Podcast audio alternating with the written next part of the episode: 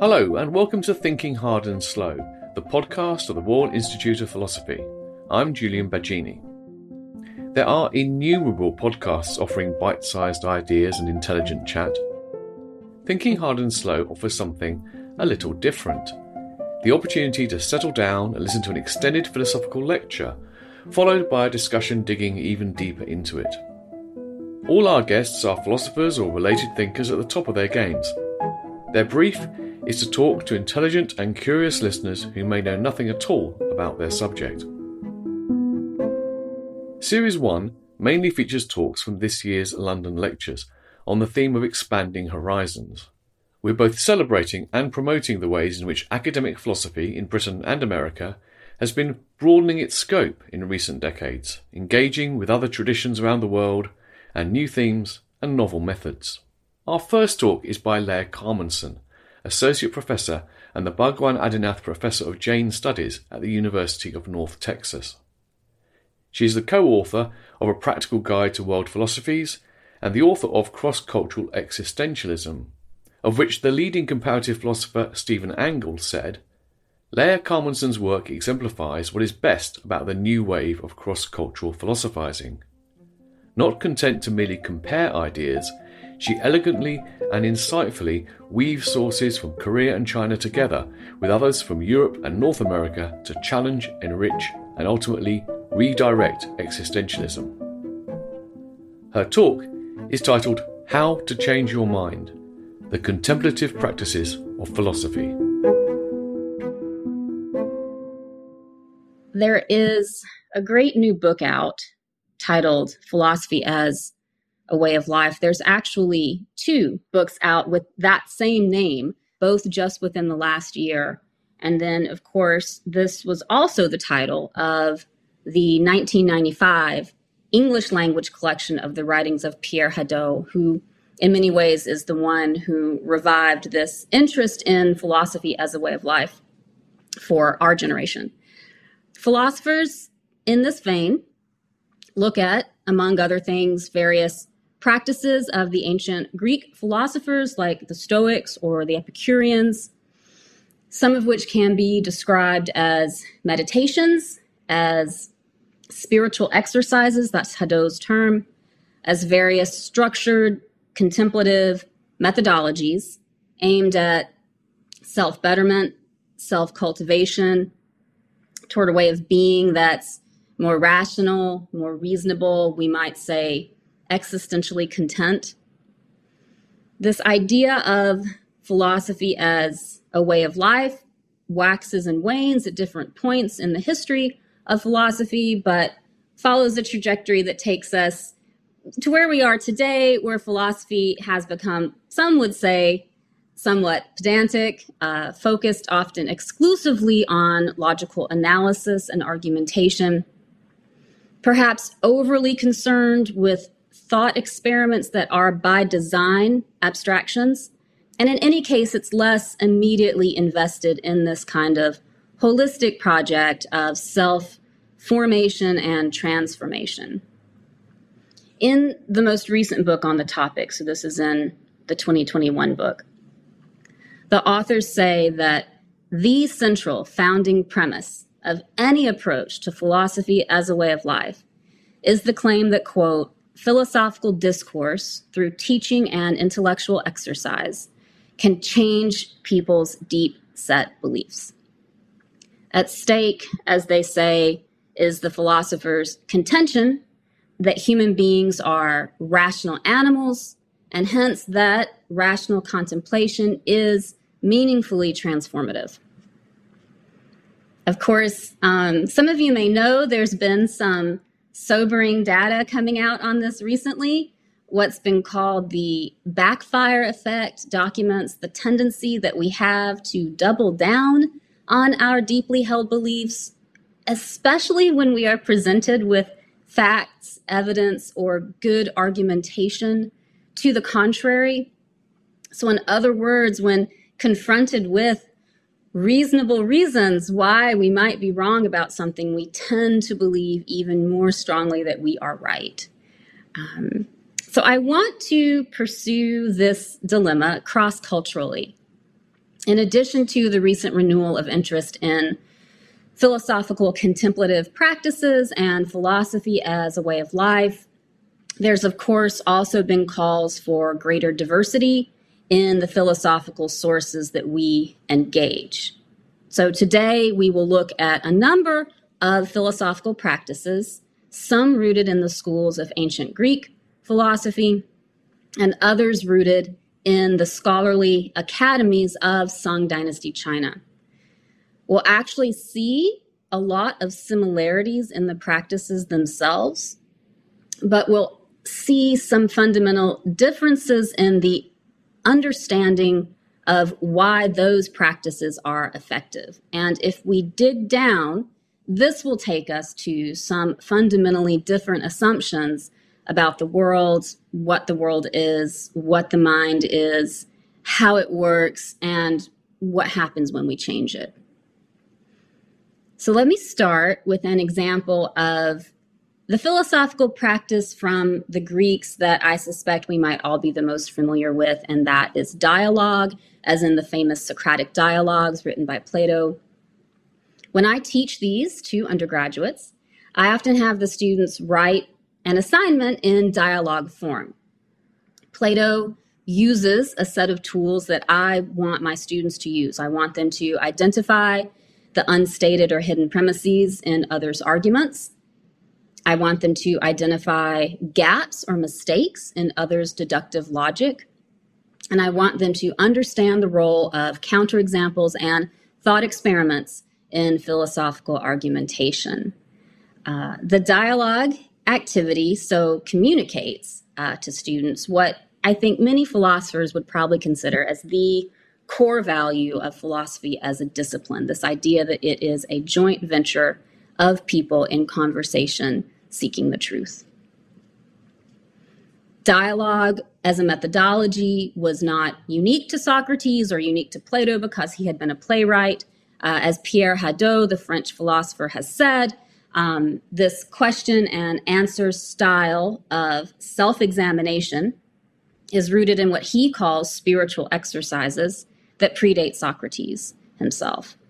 This is a process that brings a person to confront her own uncertainties, to unearth the contradictions in her own beliefs, so as to develop the properly humble orientation toward truth, or better to say, the truth, the absolute truth that transcends the finite human condition. So the Socratic dialogue, when pursued to its end in its context, results in a kind of spiritual conversion on a path that aims at wisdom. In addition to this practice of dialogue, which does remain recognizably philosophical today, there were other practices that we don't routinely use in the discipline anymore or not as frequently. These include types of meditations. Um, for example, the Epicureans recommended a, a meditation to dispel the fear of death we should contemplate, they say, contemplate for ourselves the time before we were born. And then we should feel for ourselves that our own non existence prior to birth does not call up for us any feelings of anxiety. Thus, right, we can work to meditatively transfer this calm experience of our own non existence to our anticipation of a future non existence after death, right? So, a meditation to dispel the fear of death. Some of these meditation exercises were linked to the practice of memorization, also not something we do as much in the discipline today. The idea here was to commit to memory certain philosophical doctrines and then to recall them to the mind in a contemplative mode. This was a kind of training you want to internalize the doctrines in an intentional way, in a calm moment, so that when everyday life confronts you with stresses and anxieties, tragedies and sorrows, you will be prepared to apply your learning, your philosophical learning on the spot. And what were some of the kinds of doctrines that you might memorize? For the Stoics, Neoplatonists, and others, These could be, these were often reminders to practice detachment from the vicissitudes of mortal life and to align ourselves instead with the true and unchanging nature of ultimate reality. For the Neoplatonists, this ultimate reality was the unchanging cosmic unity on which our world of diversity depends. For the Stoics, it was often some sort of, maybe we could say, material conception of God or a God principle as the animating intelligence that structures the cosmic body of which we're all a part. This is what I meant when I said earlier that if we look at the practices and then we, we, we dig down into the philosophical practices of the Greeks, we'll eventually come up against the, these beliefs about the world and what the world is, what the mind is, and what happens when we change it. So let's looking back at this definition of philosophy that's still up, a joint venture of people in conversation seeking the truth. This gives us a picture of philosophy that I will say ultimately is static and purpose driven. It's static in the sense, what I mean by that, it's, it's the analytical breakdown of arguments and assertions. It's a process of analysis, and this is a process that's not open ended, but it does have a stopping point. And so it's purpose driven for that same reason, which is to say, we're progressing toward a fixed goal, a judgment, a judgment of truth. We can see now that this is still in line with certain foundational beliefs about the fixed, unchanging nature of truth and reality in, in a very classic Greek sense. We can also see that obviously there can be winners and losers here, right? Some of us may take the dialogical journey of philosophy to find out at some point along the way that we're wrong about something. And we don't need to be experts in human psychology to know that people don't don't like to be wrong. This is why we have the backfire effect that I talked about earlier. This idea that argumentation can can cause us to get defensive, to double down on what we believe.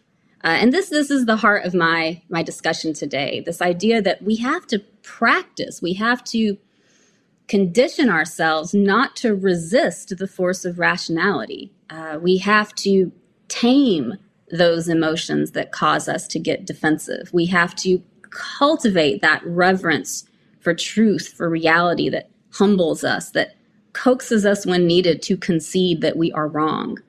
And so, this is why, in my mind, philosophy has to be a way of life. It has to be the whole package because argumentation alone won't be effective if we are not constitutionally and emotionally prepared for the truth driven process of argumentation.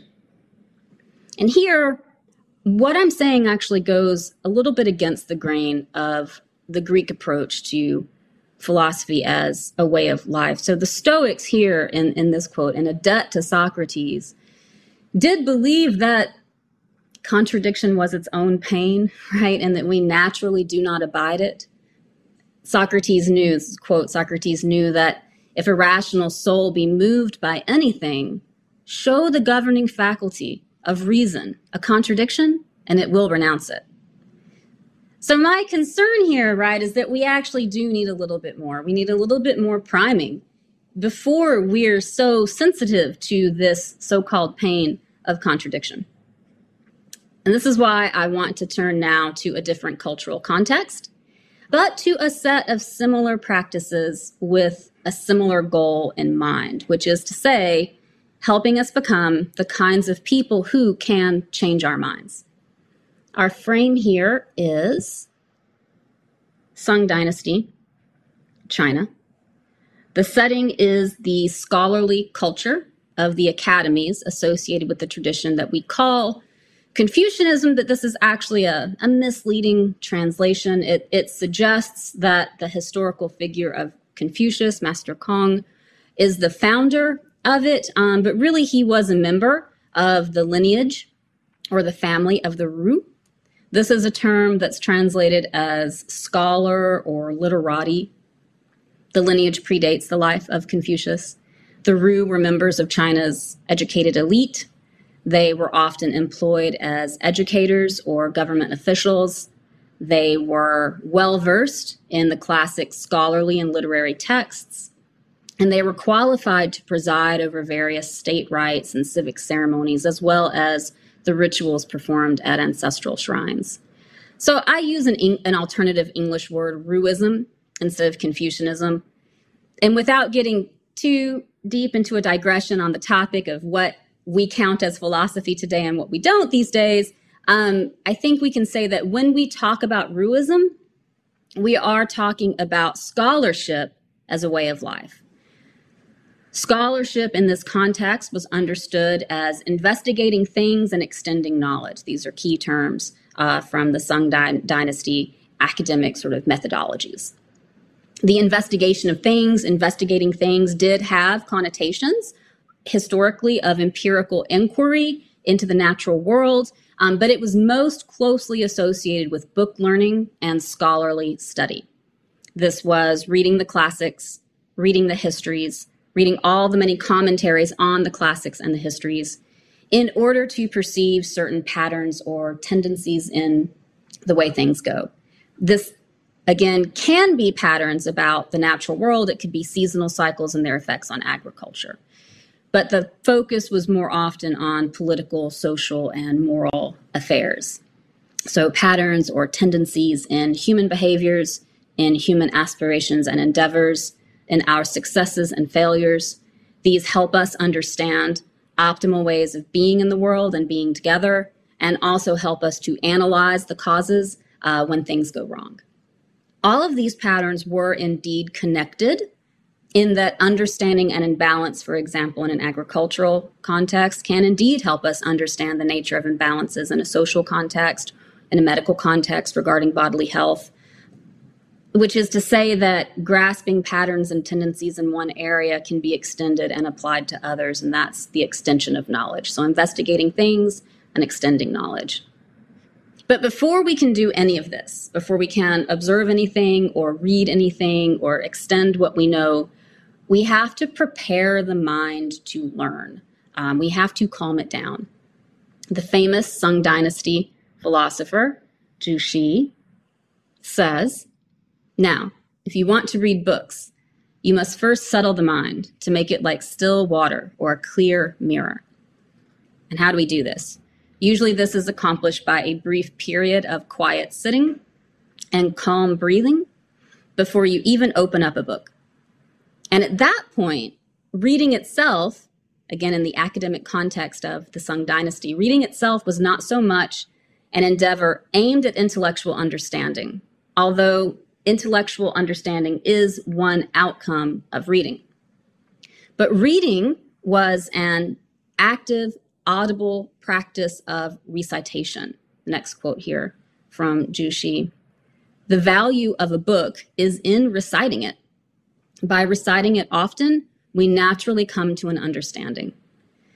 So you can see there's a kind of inevitability that he assumes to intellectual in, insight, right? That the brain will respond to the words of a text in certain predictable patterns and tendencies, and we just need to let the process play out. Xi often refers to dynamics like vibration, resonance, harmonization. He advises that we open our minds to the way a text itself resonates he even suggests that we might sit still and hum, kind of as a way to tune up the mind for reading. So, this is the last quote here. Uh, scholars, when reading books, must collect themselves and sit up straight, relax their gaze, and hum softly, empty the mind, and fully immerse themselves. So we can see here now that in making the mind like still water or a clear mirror, we are not rendering it simplistically passive or simply passively receptive, but we are rendering it responsive. We are sensitizing it to the dynamics of the content that we're studying as it passes through our lips in recitation. I've said twice now that if you dig down into certain philosophical practices that you'll eventually find certain assumptions about the way the world works that help undergird why these practices are believed to be effective. And you may be seeing now from these quotes that we just saw from Zhu Xi that clearly there are some assumptions here about what the mind is, how it operates, uh, that we need to know a little bit more about in order to best appreciate what's going on with these Sung Dynasty contemplative scholarly methodologies.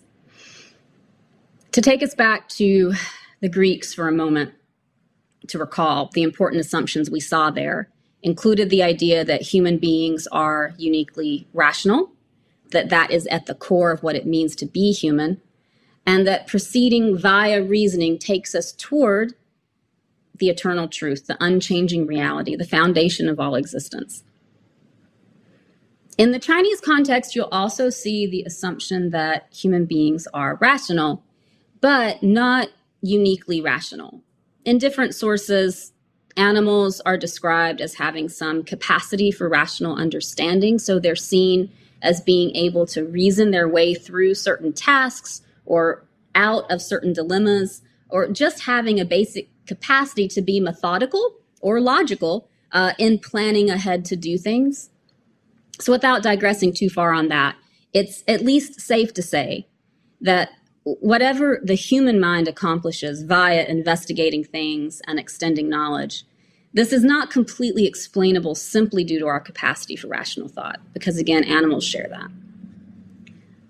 Secondly, in the Chinese context, we will see a different understanding of sort of the nature of what's ultimately real and what that means for human living. I'm going to take us into a brief digression here on relevant Chinese theories regarding the nature and origins of the cosmos. And this will not get too technical because really, Ruist, Ruist or Confucian cosmology runs something like this. There, there was some stuff, and one day something happened. So that there was some stuff, and one day something happened. But let's break that down a little bit more. In common origin stories in various texts, usually there's speculated to be first some primal state. Uh, it can be described, it, has, it is described variously as supreme, as limitless, as chaotic. Some will talk of it in terms of words that could mean void or absence or emptiness. This tends to be the Taoist approach. In the Confucian or Ruist context, they will usually speak of voidness or absence or emptiness as descriptors of the primal state that has not yet been differentiated into one thing or another. So it's void of form, right? Or it's absent any distinction or it's empty of things. In that sense, the primal state is often referred to as primordial qi, yuan qi. Qi is a very important term here which we'll talk about. Um, in the Sung Dynasty, it becomes a philosophical concept for speaking of reality, of existence itself, as well as individually existing things. Here is a quote from a contemporary philosopher, JeeLoo Liu. She'll, she calls this, she refers to this as chi realism. In her work, she pursues what she calls a chi based realism, um, which she describes as, quote, Chi is permanent and ubiquitous in the world of nature. There's nothing over and above the realm of chi. Two, chi is real in virtue of its causal power. It constitutes everything and is responsible for all changes. In this sense, English translation, translations of chi usually try to capture the fact that it can refer to both matter and energy.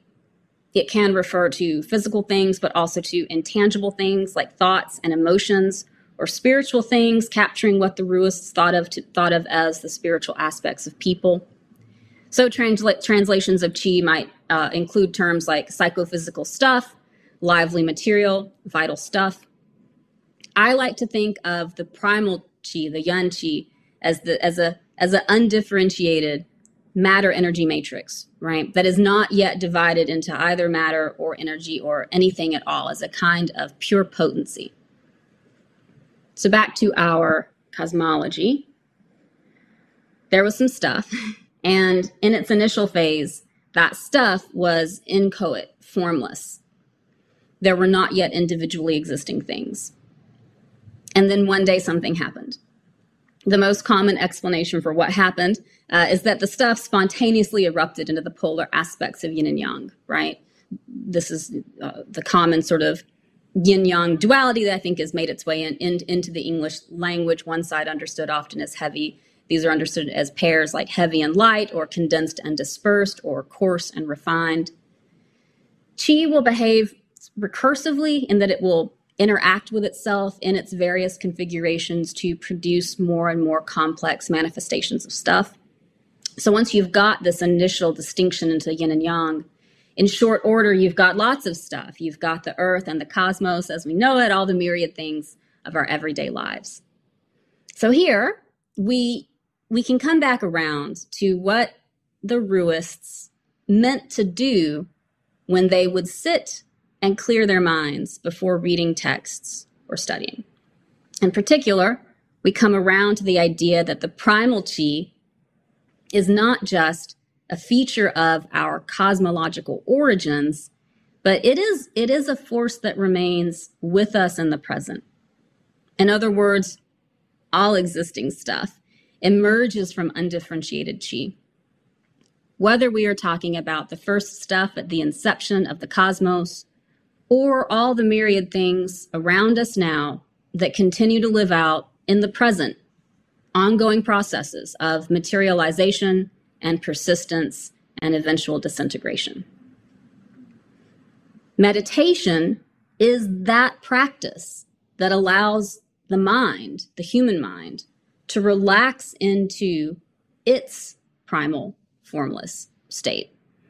This is a process that is described as healthy, refreshing, invigorating. It renews us from this exercise in relaxation, in settling the mind, we draw down on that primal potency that is this ever present source of new forms, new ideas that allows us to call forth those more refined thoughts and emotions that, in the Chinese context, mark the wisdom of the sage.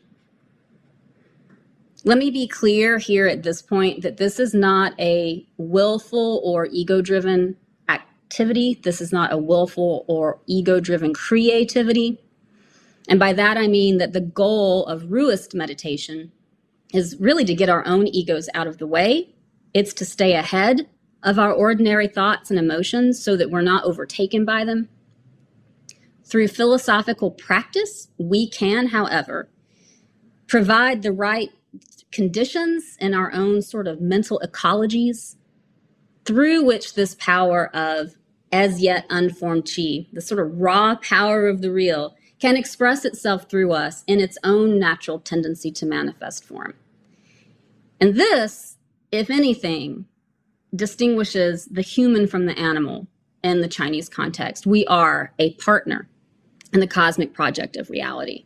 Or, in the words of one passage from the classic, the Book of Rites, in the world, only people of utmost integrity are able to make the most of themselves.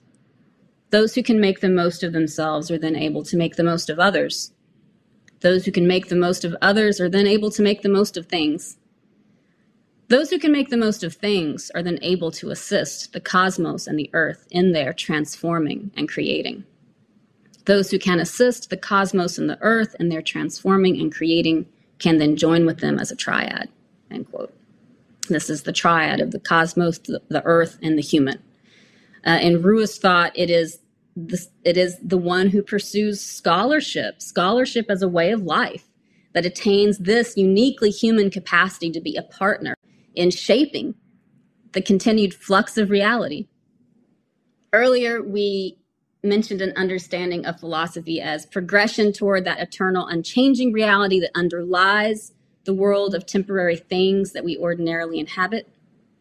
And we mentioned that the contemplative practices of the Greeks help us orient our minds along that path, right? The practices are effective because that is the path.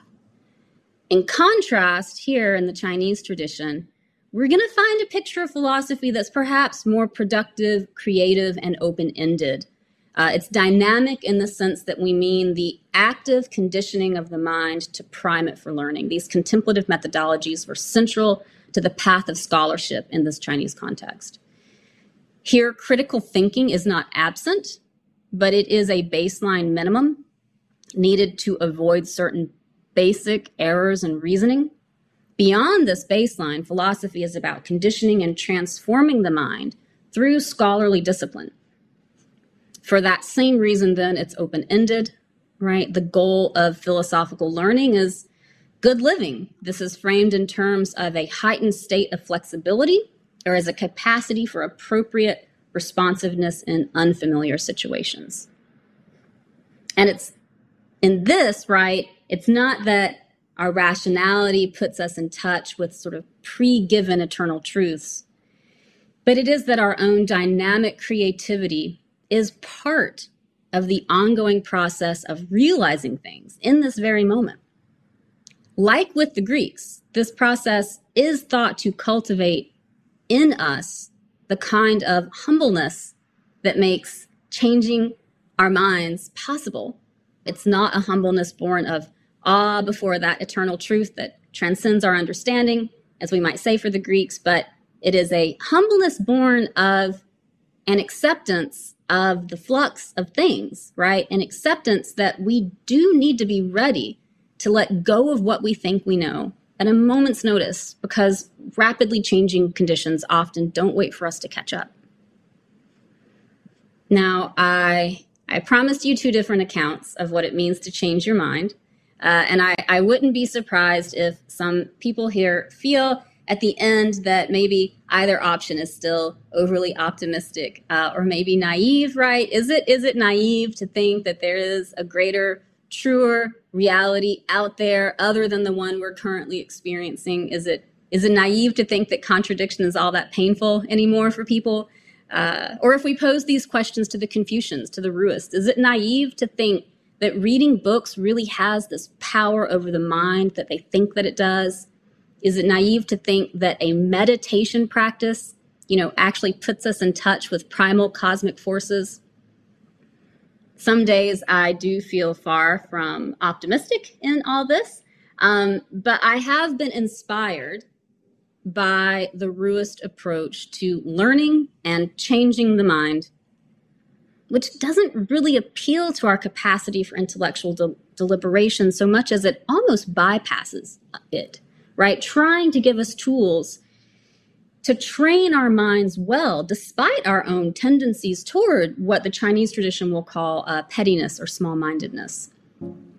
At the end of his essay on spiritual exercises, Pierre Hadot says that he will be satisfied if his work encourages us to appreciate a few old truths and the necessity of reading for ourselves the old books that contain them.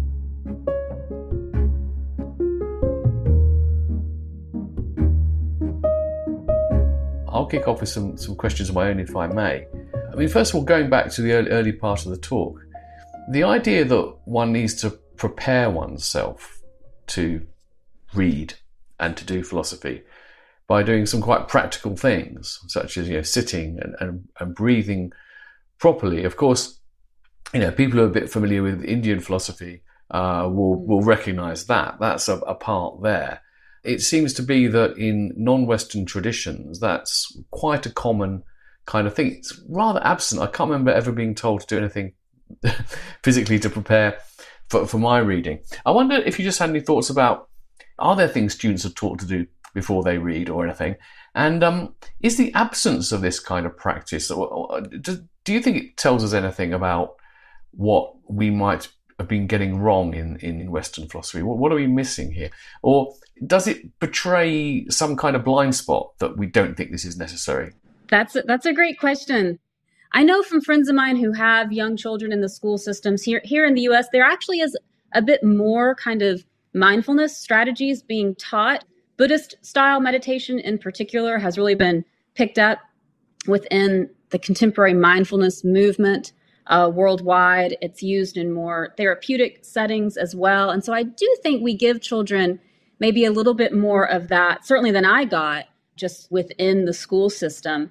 And you're very right to say that these are very sort of everyday and commonsensical things, right? Of course, if I need to sit down and learn something, if my mind is racing and I'm rushing around and I'm thinking about other things and I'm anxious about other things, that I'm not going to read and appreciate the book in the way that I would if I sit down for a second and and sort of calm myself before starting.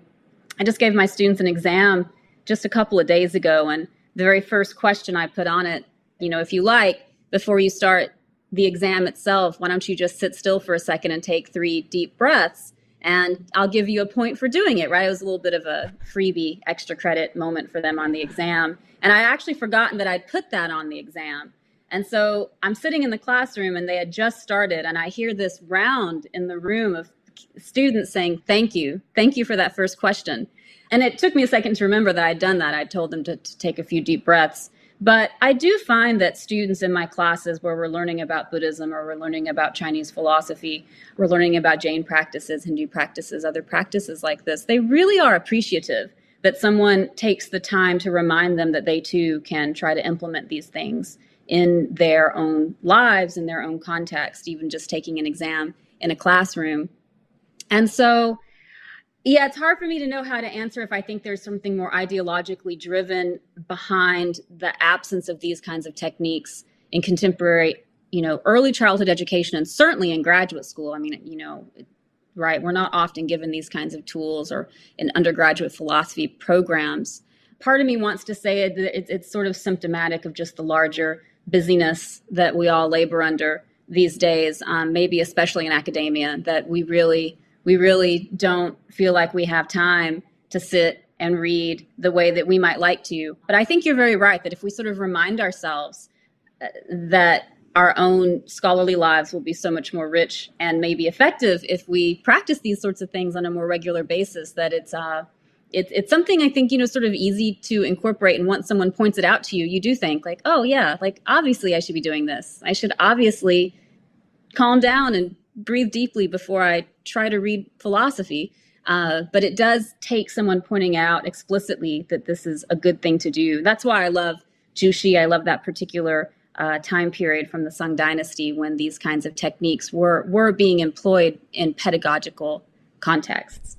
I mean, just to sort of follow this this through a bit, because I guess it's difficult to put a finger on in a sense, but one one thing that you know Hadot talks about and, and you're talking about as well is there's a conception of philosophy which has this kind of holistic purpose. It's really about living well and it's about becoming a better person. So there's a kind of a, a, moral dimension to it. It's about, you know, it's about improving the self in a very profound sense. Mm-hmm. And I, I, I just wonder whether that sort of got very much lost in the Western tradition, where the, the, the view is what all you need to do philosophy well is to you know f- follow the arguments wherever they lead, as people quote Plato, is to have that kind of those reasoning skills and apply yourself. And the idea that you need to kind of work on, if you like, your your attitudes or your state of mind to do good good philosophy seem, seems to be absent. And I don't know if you don't know if you agree with that. Is that entirely a bad thing, or does it reflect certain perhaps good things about the discipline as well? I'm not sure. Right, right. I have a lot of sort of thoughts and questions about that myself. I do think that part of what's interesting about Hadot's work is that he is trying to remind us that even for Socrates and Plato, it, it was not entirely about the intellectual exercise or that the intellectual aspect of the exercise was just one aspect, but that there was this more holistic dimension. It, it, it obviously had Plato's entire sort of project obviously had both social and political aims. Um, it was very uh, uh, public facing in that sense, and it was aimed at at changing uh, not just individual lives but social lives for as the better. I also, yeah, I also feel in general that today when we try to revive this sense of philosophy as a way of life. And this is where I sort of get difficult in terms of what I'm trying trying to say here.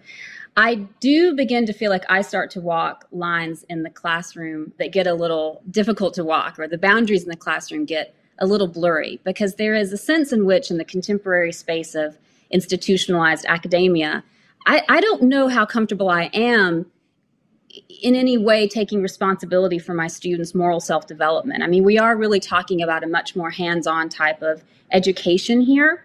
And that's certainly how the early Greeks, I believe, perceived what they were doing. I mean, these were these were uh, practices. They were trying to attract people to their schools because they thought that teaching people these practices would help them become better people. And I do, I think all of us in the philosophy classroom think in the long run we're helping our students become better people. Um, I think that critical thinking and critical distance, um, the kind of abstract thinking and distancing from issues that logical analysis gives you, is itself character building. Then I think we tend to forget that.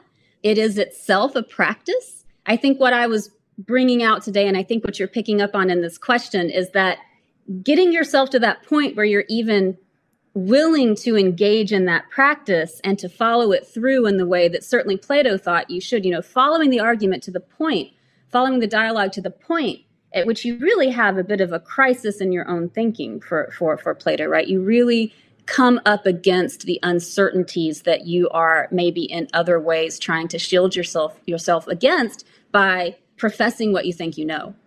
So I do think that critical thinking and the way that it's done in contemporary academic philosophy really is its own kind of character building exercise. And, and, and we can also recall that.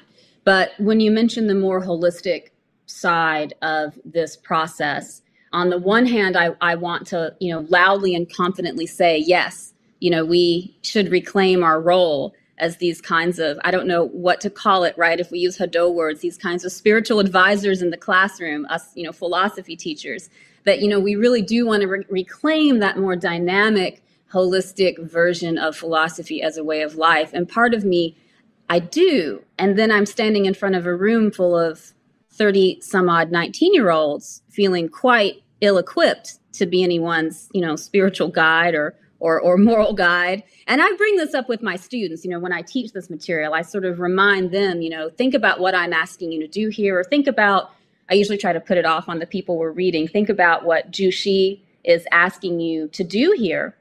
Uh, he is asking you to consider your own moral cultivation. He's asking you to consider your own spiritual cultivation and think about what that means for you in the context of becoming educated. And is this really the appropriate thing for us to be doing in this context in class? So I think, again, there's just a lot.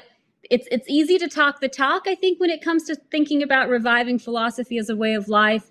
But when you're actually in the classroom doing it, you find that you're immediately in a much more personal relationship with the students um, and in some ways, I think we've been trained to set appropriate boundaries with our students. And so it, it immediately, again, it, it draws me into a lot of these situations where I'm constantly having to question and think about what the activities I do in class mean for me as a professor, bringing that into an academic context in, in the institutional space of a university today.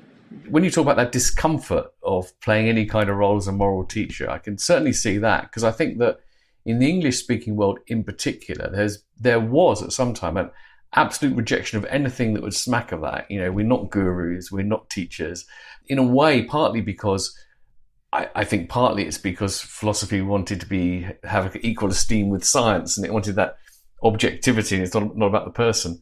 I think in certain parts of continental Europe, there's been perhaps more of an intermediate position. There's a lovely story told to me by Michael Dummett once of a graduate student who went to mm. work with Husserl, and he sort of knocked on the professor's door and introduced himself. And you know, I said, "I'm, I'm your new student." And uh, Husserl went away, came back with this pile of books, and just handed to them and said, "These are my works." the idea of studying at the feet of the teacher is, is clearer there. There are good and bad aspects of that. One reason you might feel uncomfortable with it, or if you don't, why some people might feel uncomfortable with it, is that we really have very deeply we're very steeped in this idea that education is, is very fundamentally about the in, independent thought and it's it's student focused. And so any kind of hint of you know even hierarchy perhaps and learning from and following in footsteps, it seems to undermine that sense of autonomy and and and thinking for yourself. So, I mean, there are a few things I'll invite you to pick up what you'd like to on there. The extent to which is the kind of tradition you're talking about in any way antithetical to to thinking for yourself, for example. The first thing I, will I'll respond to is this idea of thinking for yourself, and that does come out with some explicit theoretical resources in the Chinese for, tradition for thinking about how selfhood is an attainment, the capacity for autonomy is an attainment. These may be things that maybe within what we think of as the Western tradition are have come to be seen as integral to what it means to be a human that we are you know rational autonomous beings. But there's much more i think again sort of theoretical resources for talking about the attainment of the self the attainment of the autonomous individual as a development as something that you develop through a process of education as you move into adulthood in that context. So in that sense i think thinking for yourself is obviously still valued but in the same way i I was saying that we often need a little bit more priming in order to feel the pain of contradiction or a little bit more training in order to be open to rational dialogue as a process that when we're looking at and again at the the Sung dynasty academies and their approach to education we need a lot of help a lot of training and development in order to become autonomous individuals and to in order to claim that freedom of thought for ourselves. Um, so that it, that too is seen as a process that needs to be nurtured, and there need to be tools that we use along the way. Right, we don't begin with sprinting. Right, we begin with more foundational exercises, and we work up to more robust exercises in this kind of journey toward autonomous selfhood and well cultivated individuality in that context. One other thing that I was thinking of as you as you brought that question up was also the sort of the of course the the divide between religion and the state in contemporary political systems and the assumptions about the difference between religion and philosophy as these have come to be understood and that's another line that I think gets murky in the classroom when you start to bring in practices like this am I asking the students to engage in religious practices, right? So whenever I, even if I have them sit quietly or, or try to experience uh, a meditation style for themselves, I, I put that on the table and I give them the option.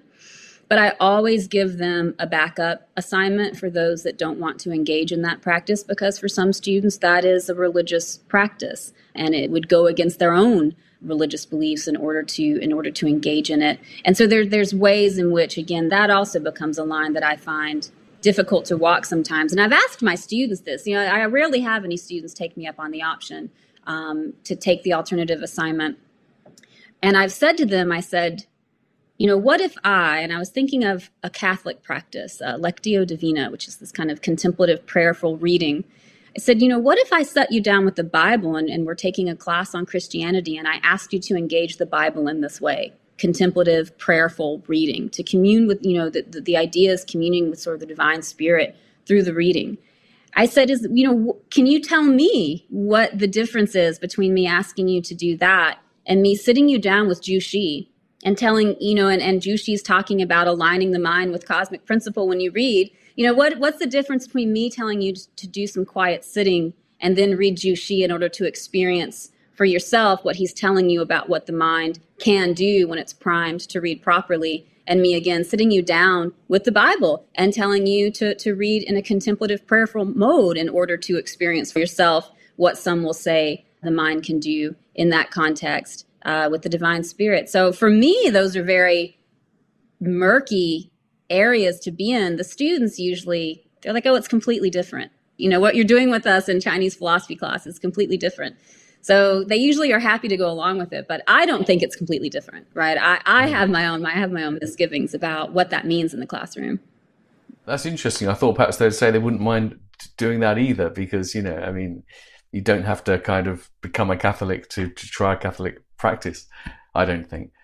I think the extent to which philosophers do become emotionally attached to their ideas is something which is underappreciated in philosophy because it's, it's kind of almost a taboo to say it because we're supposed to be following arguments, not feelings. This kind of leads to a question we've also got from Sarah uh, Mattice, who says, "Thanks, Leah," and would be curious. I'd be curious to hear more about how Ruist practices might intervene in backfire problems. You know, this kind of resistance we have to things, and how our emotions can can perhaps keep us attached. And also a, a, a related to a different point, also more about how you see questions of textual authority playing into these issues. So perhaps perhaps you can deal with that first one about the backfire. Just remind us what this backfire is and, and how you think the Confucian practices, Ruist practices might help. Right. This this was my worry, my own worry. Thank you, Sarah, for the question. That was my own worry at the end of the talk, of course, is that both of the both of the things I'd explored end up sounding pretty optimistic in the end, um, and wondering for myself which one was would really be more effective. So the backfire effect is this. It's, it's sort of documented in recent recent psychological literature uh, and, and sort of political polling literature, right? This idea that when people are confronted with facts and evidence that contradict their deeply held beliefs, uh, especially when the facts and evidence are compelling and seemingly irrefutable, we will double down, right? We will reject that evidence to the contrary of what we believe even more strongly. And this caused obviously some sort of anxieties amongst people about how will we ever get out of the current political situation that we're in, this very divisive political landscape, if we're unable to speak against the divide in a way that doesn't trigger this kind of defensiveness. And I do think, I think in the same way that you have to be primed in order to even engage in rational dialogue, I think you also have to be primed in order to think that sitting quietly and resting your mind, maybe through a meditation practice, is also something you need to be convinced is worthwhile to do. So I, I think uh, uh, on both sides we face that that initial dilemma, right? That this is something that we may or may not, depending on our personal backgrounds and experiences, come to readily. But I do think that let's just take the Socratic method as the point of departure here. It's quite combative you know, you read the interactions between Socrates and, and the people with whom he is speaking, and it's uh, they're sort of put on the spot. They're put on the spot, um, and they're made to feel foolish sometimes, right? And so it's it's immediately the process of rational question and answer in that sort of classically Socratic style, and even more than Socrates. But let's say the way that's picked up as the kind of Socratic method of questioning today right? In a philosophy classroom or in a law school classroom, very combative, right? It's a kind of a demonstration of skill, you know, this kind of battle of wits. And I think that that alone immediately obvious you know i think again you don't have to be an expert in human psychology to know that that can trigger defensiveness right out of the gate so i do think that the ruist approach which doesn't move directly to logical debating. Although, of course, that becomes part of it. Eventually, that that tradition too argues, uh, and, and and there's argumentation across different schools and and debates about which methods and doctrines are are better. But I think that the approach that that speaks immediately to the kind of mind body experience of meditation maybe has a greater chance of succeeding with people if they're again if they're brought to the point where they think that that's a worthwhile thing to do in the first place but that that as a type of character building or self conditioning that helps the self become the kind of self that can change its mind that maybe the approach that that tells me to sit down and just breathe deeply for a few moments and relax has a better chance of success than someone coming at me like Socrates in the square, you know, trying to prove everything I think I believe is wrong or that I'm wrong about everything I think I believe. So I do think that that uh, is one, maybe one reason I lean toward hope, hoping, right, optimistically hoping that the combative model would actually be less effective. And, and this question is from uh, Sarah Mattice, and I will say she's the author of an excellent book on combat models and philosophy. So if anyone's sort of interested on the heritage of that particular model, that's something that, that's out there.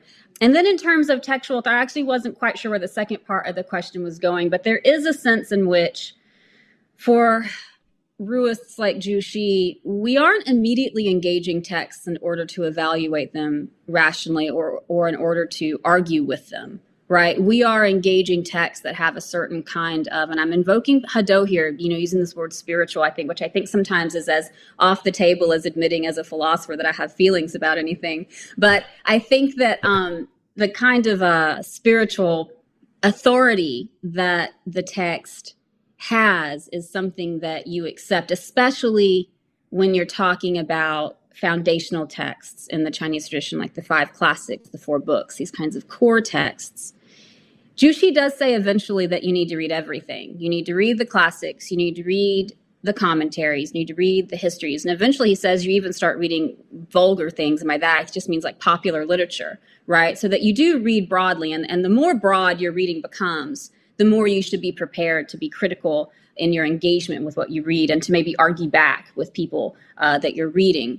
So again, it's this process of development where you start out, though, very much not criticizing the text in what we would consider in a contemporary philosophical way, sort of arguing back with the text, but really learning from the classics, um, learning from uh, the four books because they do have this spiritual authority. And then beyond that, though, we do eventually move beyond. It's not just a kind of a hierarchical authority, you know, authority-based model for learning. Eventually, you do develop your own. Again, you develop your own autonomous critical thinking skills and your own personal perspective as a well-developed individual. And at that point, you are moving beyond the authority of the text that you're engaging. You are exerting authority over text in some cases than in that case. And I think that might be where the second part of Sarah's question was going. I think what you're saying about this tradition of treating foundational texts as though they were kind of sacred, not to be questioned, is something that you also find, of course, in, in the orthodox schools of, of Indian philosophy and, and in other non Western traditions. And the whole point about this series is expanding horizons. And as, as we've seen, a lot of people are open to that now. But for those people who have always been suspicious of, of Western philosophy getting involved with non Western philosophy, I think that's, mm. that's one of the things that really touches a nerve with them and makes them think, well, how can it even be philosophy if this is your sort of deferential attitude to text, you know? And and surely you, you come out firing. So, you know, here from day one, you know, the, the classic philosophy 101 course, in, uh, lesson one is using Descartes as target practice, you know, um, rip to shreds the arguments. One, he's one of the greatest philosophers in our history, and here's all the reasons why he was wrong, kind of thing. So I don't know when you may maybe people have said that to you and challenged you. What's your kind of reply when people say you're talking deference, you're talking, you know, that's just not philosophy. How can it be? Right, that's a great question. I, I work in Asian philosophical traditions, so I've sort of always been on in in this position of sometimes having to explain why what I why I work in a philosophy department, not in a religious studies department, um, uh, for example. But I do think that maybe to go back to the point I guess I've been circling around to a few times now, which is interesting to think about in this context. I've actually never quite thought about it in this way. But if we're, we we did talk about humbleness as something that's needed in order to even recognize the force that rationality may lay claim on, right? Like may put on you, right? The, the sort of the claim that rationality may make on you as a person, right? That when you are confronted with a contradiction, to feel that sense in which, yes, right now I must acquiesce, right? I have been confronted with a contradiction in my own thought. I now, you know, I cede, right? And, and, and I, I will now re examine my beliefs and, and, and resolve that contradiction. That does require some humility and some humbleness. And so I think just, and this might be sidestepping the larger issue you're asking me about, but I think that pedagogically speaking, the academies in the Sung dynasty weren't starting out with authoritative text for no reason, right? Because there is a sense in which by the time that you get to the point that you're reading text in a critical way and you're debating with the text and you're arguing with the text, you need to have a lot of training under your belt, right? And so this idea that beginning with texts that help you adopt an attitude of humility before you move on to texts that invite you to argue a little bit more with them that pedagogically that could be effective. And to, to use the example of Descartes in the classroom or other, you know, great works of philosophy, and a student has only read, you know, the first five pages, and they come out of the gate with these arguments as to why it's completely wrong, right? And some of us want to say, wait, hold on, you know, one moment. Let's first wrap our heads around what this person is trying to say. Let's restate the argument in its most positive light. You know, let's give to the argument all that we can give before we come around to deciding that we disagree with it. Because sometimes students will jump immediately to kind of this, um, you know, relishing this moment to kind of tear the argument down. And I do think, again, pedagogically, beginning with text that asks for you some deference does start you off with a, in a position of humility that maybe is something we lack in philosophical training today, right? So maybe my answer again, that's sort of sidestepping that larger question of whether that's philosophy or, you know, I think the classic distinction in some ways between philosophy and theology is this idea that there's a foundational text or not, right? Something is taken as kind of axiomatic or not. Um, but I begin now that I'm thinking about it and saying all this out loud, I begin to think that maybe there's something to be said just from a pedagogical perspective of the utility of starting out with a kind of more deferential attitude toward the text, even that we engage. Um, and I think that also maps on you know, you sort of talked about continental European philosophy here. I think this also maps on to hermeneutic strategies. I'm thinking of people like Gadamer here, right, who asked for this more deferential attitude toward text at first before engaging the critical mode. So I think there's there's some wisdom, I think, in that, some wisdom and deference um, to our texts. Yeah, I mean, it's interesting, isn't it? I think there's sort of the culture we've got. You say a certain race to it, and um, it's so difficult because when something's so natural and part of the, the background of your sort of educational history and, and the culture, it can seem so obviously the right thing to do. And I think, in contrast, what you're describing sounds, say, deferential and so forth. And yet, perhaps it's not so difficult to see the virtues of it. I'm thinking, for example, because I think this is not just about philosophy, actually, isn't it? The broader culture. So, for example, in Japan, if you want to become a great sushi chef, let's say something like that, nothing to philosophy. Well, Mm-hmm. Actually, in Japan, it does have a lot to do with philosophy, perhaps. But you know, as an apprentice, you might. I saw a documentary, this wonderful documentary, Jiro Dreams of Sushi. Two years making the egg sushi, right?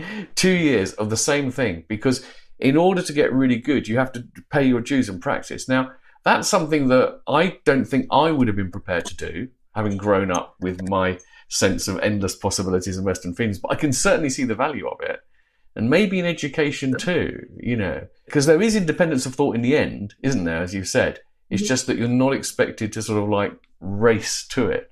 So I can perhaps see that that's, that is very, very interesting.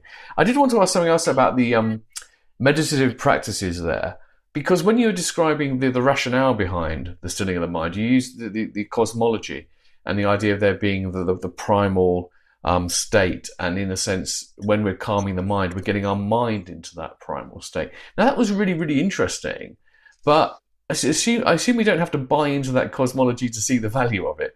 Is that just a little bit of interesting historical background to a practice that we just found out works? Or do you think there's something in that way of conceptualizing it which is helpful and important? It was a little bit of historical background. It was also a little reflective of some of my own ongoing interests that I didn't bring in explicitly, but I've been very interested recently in kind of uh, what I could call comparative studies of meditation. And what sparked this interest was just thinking about the disconnect sometimes that there is between the contemporary mindfulness movement um, and the Buddhist heritage that contributed some of these strategies to the contemporary mindfulness movement. Um, and some of the strategies in that context certainly have been completely decontextualized. You don't need to know anything about Buddhist doctrine in, in order to you know go to your own therapist and be given certain mindfulness techniques that if you know about it actually do have roots in buddhist doctrine. But again you don't need to know any of that or to buy into any of that yourself in order for the techniques to be seen as as effective. Um, and so i was very interested though in maybe in what we lose when we decontextualize mm. buddhist meditation in the way that we do in the contemporary mindfulness movement or maybe what we gain as well. But so from there, I started looking at differences between Buddhist and Taoist meditation practices. And that's when I was like, oh, wow, this is really interesting and very different because this, uh, you know, Buddhist meditation is often aimed at, it, it's something that maps much more readily, I think, onto the Greek models and some styles of meditation, the early ones that are aimed at uh, insight or, or wisdom, that these are observational methodologies. You're observing your own breath, you're observing your own bodily experiences, you're observing your own thoughts and emotions. You are observing for yourself the imper- their impermanence. You're observing for your for yourself the lack of a stable self. Right. This is supposed to bring you to a space of what's called right view, uh, and right view is specifically right view on the nature of suffering, the cause of suffering and how to overcome suffering. So, Buddhist meditation was very deeply related to this idea of recalling the doctrines to yourself. Again, very much in the way that we think of the Stoics memorizing doctrines in order to recall them to themselves in the moment. This is also very similar to what Buddhism is doing. And then, you know, you read about the Taoist approach to meditation, which really is involves this kind of energy work relying on a certain assumption again about like i said if you dig down you find these assumptions about what bodies are and what minds are what matter and, and reality is as explanations for why these particular practices are effective I mentioned the work of JeeLoo Liu. She also does this amazing etymological work on uses of the word emptiness in Chinese traditions, both pre Buddhist and post Buddhist. So she does this great work sort of showing that certain conceptions of emptiness come in from India with Buddhist material, but certain pre Buddhist uses of these terms, again, are more or less descriptive terms for a state of primal chi or a state of kind of a, again, like this kind of primal stuff that is not yet differentiated into any one thing or another. And she talks more or less from a talking about this in terms of the cosmological and metaphysical differences. Uh, and I do think, though, we see those cosmological and metaphysical differences over disagreements over what emptiness means play out in the meditation styles that are employed. So I just, and you know, to be perfectly frank, I'm a horrible meditator. I'm very bad at it in, in the Buddhist context, but I really enjoy Qigong and I really enjoy a lot of kind of mind body energy work techniques from the Chinese tradition. I feel like I'm, I look forward to doing those in a way that I don't look forward to sort of Zen style meditation.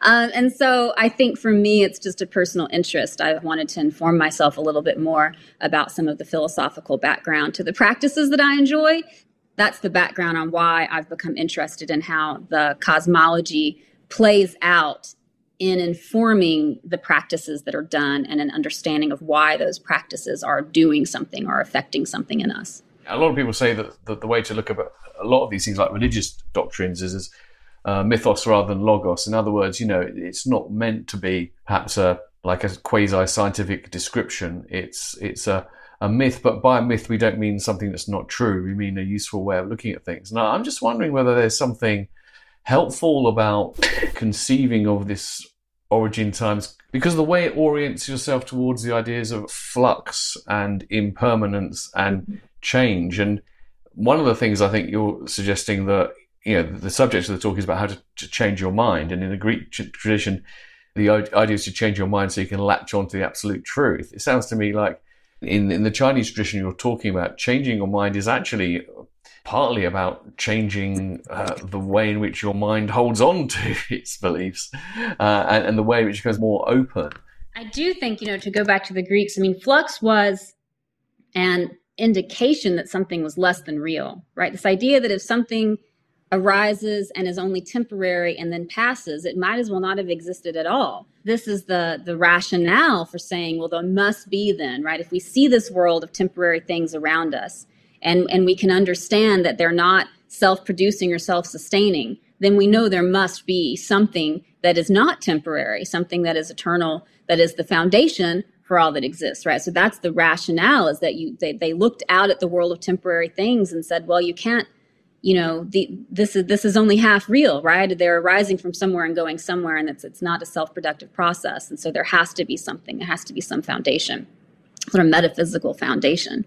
And i do think that there's just a more um, that was not necessarily the response to looking at the world around you and seeing a world of flux and a, and a world of sort of dynamics that are always in temporary and partial relationships with each other. I think that was accepted as yes, you know, this is the world around us. It is a world of change and a world of flux. And it's not just that we need to train our minds in order to be able to let go of things that we that we think we know but there's also a bit of a warning here which is change is happening it is inevitable and the question is how will you change right if you're not able to kind of stay ahead of it a little bit uh, you will be changed by things more than you will be able to change anything yourself, right? So that goes back to this idea of developing autonomy, right? That we need to develop these skills in order to start to steer the course of things. Otherwise, we will easily be overwhelmed, not just by conditions around us, but by our own thoughts and emotions. And so, again, that's the kind of very, you know, sort of Taoist advice with the meditation strategies is, uh, and, and the sort of uh, Ruist advice that we're looking at today the meditation strategies to precisely stay ahead ahead of yourself ahead of your own emotions ahead of your own your own thoughts and feelings I have to say, you do sound like a great teacher. Um, I think your students sound like they're very fortunate indeed. And thank you very much for a, a fantastic talk. Thank you for listening. There are plenty more episodes to come in this series, so do subscribe on whichever platform you use, leave us a review, and tell your friends about us. You can also watch video versions of all the talks and many more from previous years on the Royal Institute of Philosophy's YouTube channel. And you can sign up to the Institute's newsletters and find out about our live events at royalinstitutephilosophy.org and follow us on Twitter or Facebook. So until next time, if nothing prevents, goodbye.